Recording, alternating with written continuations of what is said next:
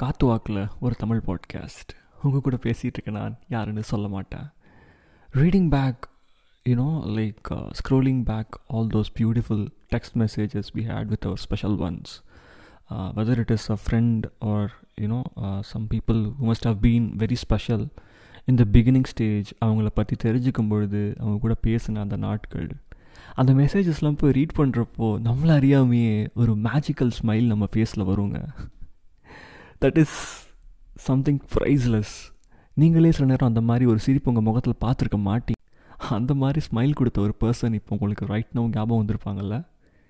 If you are still in touch, in good terms with that person, தயவு செஞ்சு போயிட்டு ஒரு ஹாய் சொல்லுங்கள். இந்த பாட்காஸ்ட் கேட்டப்போ நீ தான் ஞாபகம் வந்தா என் மனசுலன்னு சொல்லுங்கள். இன்றைக்கி இதை விட அவங்கள நீங்கள் சந்தோஷப்படுத்துறதுக்கு வேறு எந்த ஒரு ரீசனுமே இருக்காது.